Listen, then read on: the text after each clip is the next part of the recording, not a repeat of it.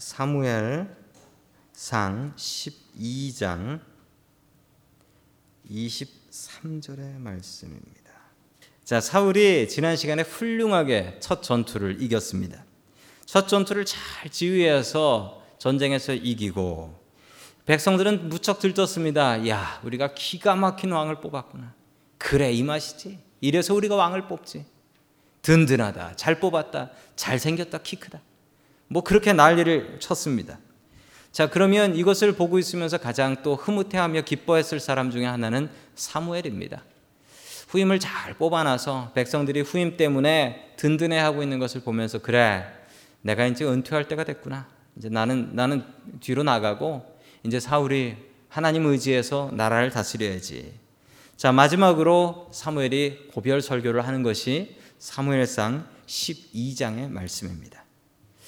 자, 첫 번째 하나님께서 우리에게 주시는 말씀, 삶으로 증명하라. 참 무섭고 무거운 말씀입니다. 여러분, 삶으로 증명해야 됩니다. 사무엘이 존경받았던 이유가 있습니다. 사무엘이 설교를 잘했냐고요? 여러분, 그건 모르겠습니다. 여러분, 그런데 사무엘이 존경받을 수밖에 없었던 이유는 사무엘은 삶이 됐어요. 사무엘은 삶이 됐어요.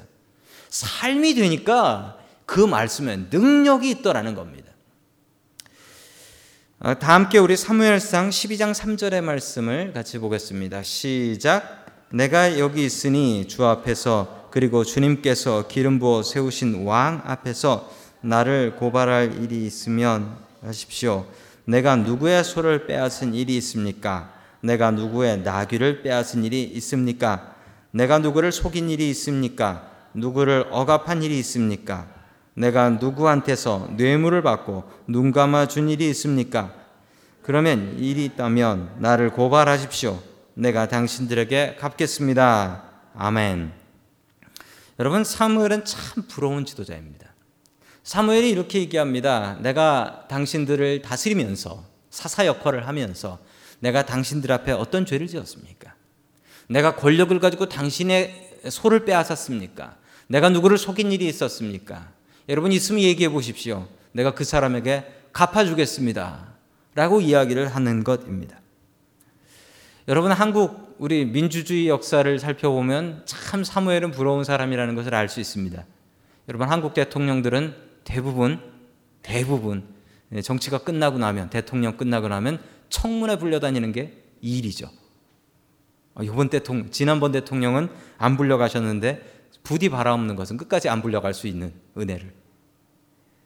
아니 우리나라 대통령들은 이렇게 다 붙잡혀 가는데 털어보면 다 그렇게 비리가 나오더라는 거예요. 다 비리가. 참 안타깝습니다. 뭐 벌써 그만둔 지가 얼마 된 대통령인지도 모르는데 그, 그분들은 또 추징금을 받아낸다고. 추징금을 받아낸다고 또 그렇게 날. 여러분 뭐 나쁜 짓 한 사람들 털어서 감옥 보내고 돈 뺏어야 되는 것은 사실이지만 부끄럽습니다. 부끄러워요. 이건 뭐 해외 토픽감이기 때문에 부끄럽습니다. 좀 우리 대통령들이 안 그랬으면 좋겠는데 누구 닮냐면 이 사무엘 닮았으면 좋겠습니다. 사무엘이 뭐라고 얘기하냐면 사무엘은 내가 너희들한테 뺏은 거 있습니까? 속인 거 있습니까? 내가 권력을 잘못 사용한 거 있습니까? 여기 있으면 나와 보시오. 라고 이야기를 했습니다. 여러분 사무엘은 사무엘은 정말 정직하게 살았던 사람. 즉 말과 행동이 같았던 사람. 말과 행동이 같았던 사람. 여러분, 이런 사람의 말은 능력과 권위가 있습니다. 말과 행동이 같은 사람.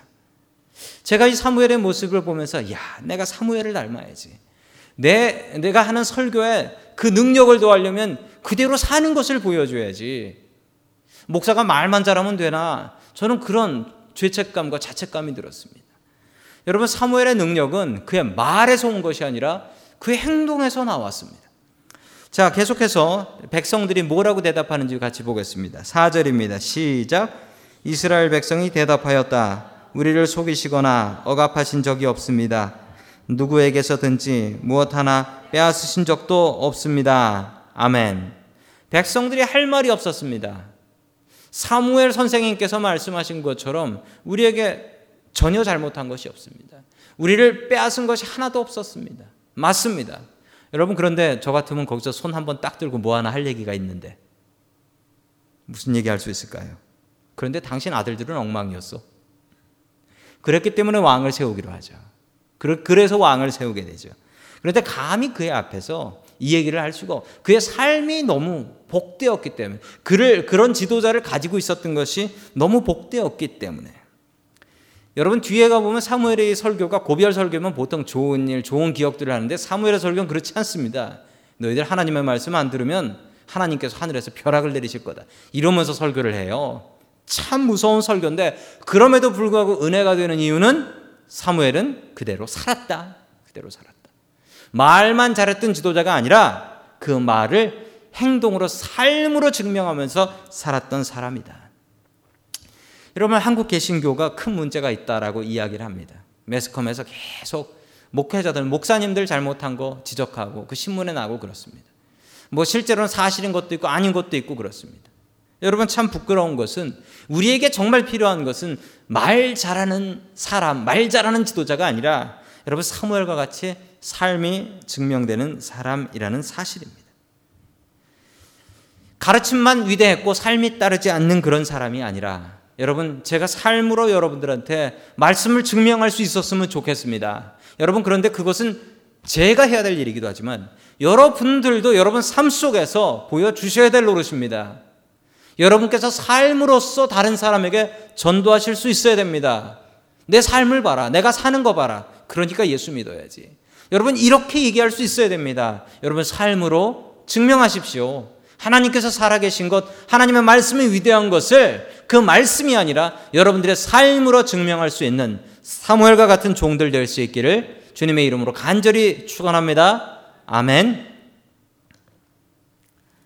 두 번째 하나님께서 우리에게 주시는 말씀은 주님의 능력을 바라보라라는 말씀입니다. 여러분 우리의 믿음의 시작이 주님의 능력을 바라보시는 것입니다. 오늘 여러분들 기도하실 때 주여 나에게 능력을 보여 주십시오. 제가 주님의 능력을 보게 해 주십시오. 여러분 주님의 능력을 보고도 믿은 사람이 있고 안 믿은 사람이 있습니다. 그렇지만 우리가 주님의 능력 바라보면서 주님이 얼마나 능력 있는 분이신지 체험하는 것은 너무나 중요합니다. 우리가 그 은혜를 망각한다 할지라도 여러분 우리가 주님의 능력을 바라보는 것은 너무나 중요합니다. 사무엘은 이스라엘의 패역한 역사를 계속 반복해서 이야기를 합니다. 이때 하나님께서 구해주셨는데 또 백성들이 죄지었고, 이때 하나님께서 구해주셨는데 또 백성들이 죄지었고, 그러므로 너희들도 다르지 않다. 이걸 얘기하고 있는 거예요. 너희들도 지금 모여서는 내 앞에서 하나님 섬기겠다라고 이야기하지만 나 죽고 나면 다를 걸. 이런 우려가 사무엘한테 있는 것입니다. 자, 이 설교를 끝날 때쯤에 사무엘이 하나님께 증거를 구합니다. 우리 다 함께 16절 말씀 같이 보겠습니다. 시작. 당신들은 그대로 서서 주님께서 이제 곧 하실 큰 일을 눈으로 직접 보십시오. 아멘. 하나님께서 하실 능력의 일을 바라보라 라고 이야기를 하고 있습니다. 우리는 기도하면서 하나님의 능력을 볼 수 있어야 합니다. 여러분, 그리고 우리는 기도하면서 하나님께 능력 보여 주옵소서라고 기도할 수 있어야 됩니다. 여러분, 하나님께서는 우리에게 능력을 보여주기를 꺼리시는 분이 아니십니다. 하나님께서는 우리에게 능력 보여주시고 우리가 믿음 갖기를 원하시는 분이십니다. 여러분 하나님의 능력을 보십시오. 보여달라고 하십시오. 그리고 보고 나면 믿으십시오. 여러분 삶 속에 나타나는 하나님의 기적 그것을 바라보면서 믿음을 쌓아가시길 바랍니다. 사무엘의 기도는 능력이 있었습니다. 갑자기 하나님께 기도를 하자 하나님께서 하늘이 변하고 또 천둥이 치는 역사를 보여주셨습니다. 우리 17절 말씀 같이 봅니다. 시작. 지금은 밀을 거두어 드리는 때가 아닙니까? 그렇더라도 내가 주님께 아뢰면 주님께서 천궁을 일으키시고 비를 내리실 것입니다. 그러면 왕을 요구한 것이 주님께서 보시기에 얼마나 큰 죄악이었는지를 밝히 알게 될 것입니다. 아멘. 자, 사무엘이 뭐라고 설명하면 지금은 밀을 거두는 때가 아닙니까? 라고 이야기를 합니다. 여러분, 밀을 거두는 때가 언제일까요? 우린 잘 모르지만 당연히 이 설교를 듣고 있는 그리고 이 성경을 읽었던 이스라엘 사람들은 너무나 잘 알고 있습니다. 여러분 밀이 언제 자라냐면 겨울 동안 자랍니다. 이스라엘의 그 기후를 아시려면 여러분 화면을 보시면 이스라엘의 기후가 저렇게 나오는데 이스라엘의 우기하고 이스라엘의 건기입니다. 여러분 보시면서 뭐 세상에 저런 나라가 있나라고 한국에서는 생각하셨겠지만 우리 샌프란시스코 살면 어, 우리랑 똑같네 라는 것을 아실 수 있어요. 우리랑 똑같네. 예, 이스라엘의 기후는 온도는 다르지만 비 오는 철은 우리랑 똑같네. 그렇게 생각하시면 됩니다. 겨울에 비 옵니다. 11월부터 3월. 그래서 이른 비하고 늦은 비가 있어요. 이른 비는 뭐냐면 11월 초, 10월 말 11월 초에 내리는 이른 비. 이른 비가 내리면 좋을까요? 나쁠까요? 아니, 물이 부족한 나라인데 무조건 내리면 좋은 거죠. 이른 비, 은혜입니다. 은혜예요. 자, 늦은 비는 뭐냐면 3월 말부터 4월에 내리는 비입니다. 늦은 비, 좋을까요? 나쁠까요? 아니, 물이 부족한 나라인데 무조건 좋죠. 늦은 비도 은혜입니다. 그래서 이렇게 기도해. 하나님, 이른 비의 은혜를 주시옵소서, 늦은 비의 은혜를 주시옵소서. 이 얘기가 무슨 얘기입니까? 이날은 은혜가 내릴 날도 아닌데 은혜가 내리네. 이 은혜가 이른 비와 늦은 비의 은혜예요. 여러분 기도하실 때 주여 저에게 이른 비의 은혜를 주십시오. 늦은 비의 은혜를 주십시오. 이렇게 기도할 수 있기를 간절히 소망합니다. 아멘. 자, 그런데 미를 거둘 때라는 것은 저 우기가 끝이 나서 우기가 끝이 나서 추수할 때라는 거예요. 그게 언제냐면 4월, 5월, 6월 이때예요, 이때. 즉 이때는 비가 안 올 때입니다. 여러분 우리 우리 날씨로 설명해 볼까요? 비가 안 와도 어떻게 하나요? 너무 안 오는 거예요. 너무 안 와도 너무 하늘에 구름 한 점 없는 거예요. 자, 이런 날 구름이 몰려오고 천둥이 치고 비가 비가 올 것이다. 이러면 하나님의 은혜냐 아니냐. 이걸 백성들한테 이야기하는 거예요. 이래서 비 내리면 밀 거두는 날 비 내리면 이게 하나님 은혜인가 아닌가. 그리고서 하나님께 아뢰고 기도했어요. 그러자 비가 내립니다. 천둥 번개가 치고 비가 제대로 내려요. 백성들은 겁이 나서 덜덜덜 떨며 그 비를 피할 줄도 모르고 사무엘과 같이 비를 맞으며 나머지 설교를 듣고 있었습니다. 얼마나 두렵겠습니까? 마른 하늘에 천둥 치면서 그 천둥 나한테 떨어질까봐 꼼짝도 못하고 비 맞고 있는 거예요. 하나님이 이렇게 무서운 분이시구나. 마른 하늘에 날벼락 내리시는 분이시구나. 여러분, 하나님께서 여러분들의 기도를 듣기를 원하십니다. 그리고 그 기도를 통하여서 사무엘과 같은 능력 베풀어 주시기를 원하는 분이 하나님이십니다.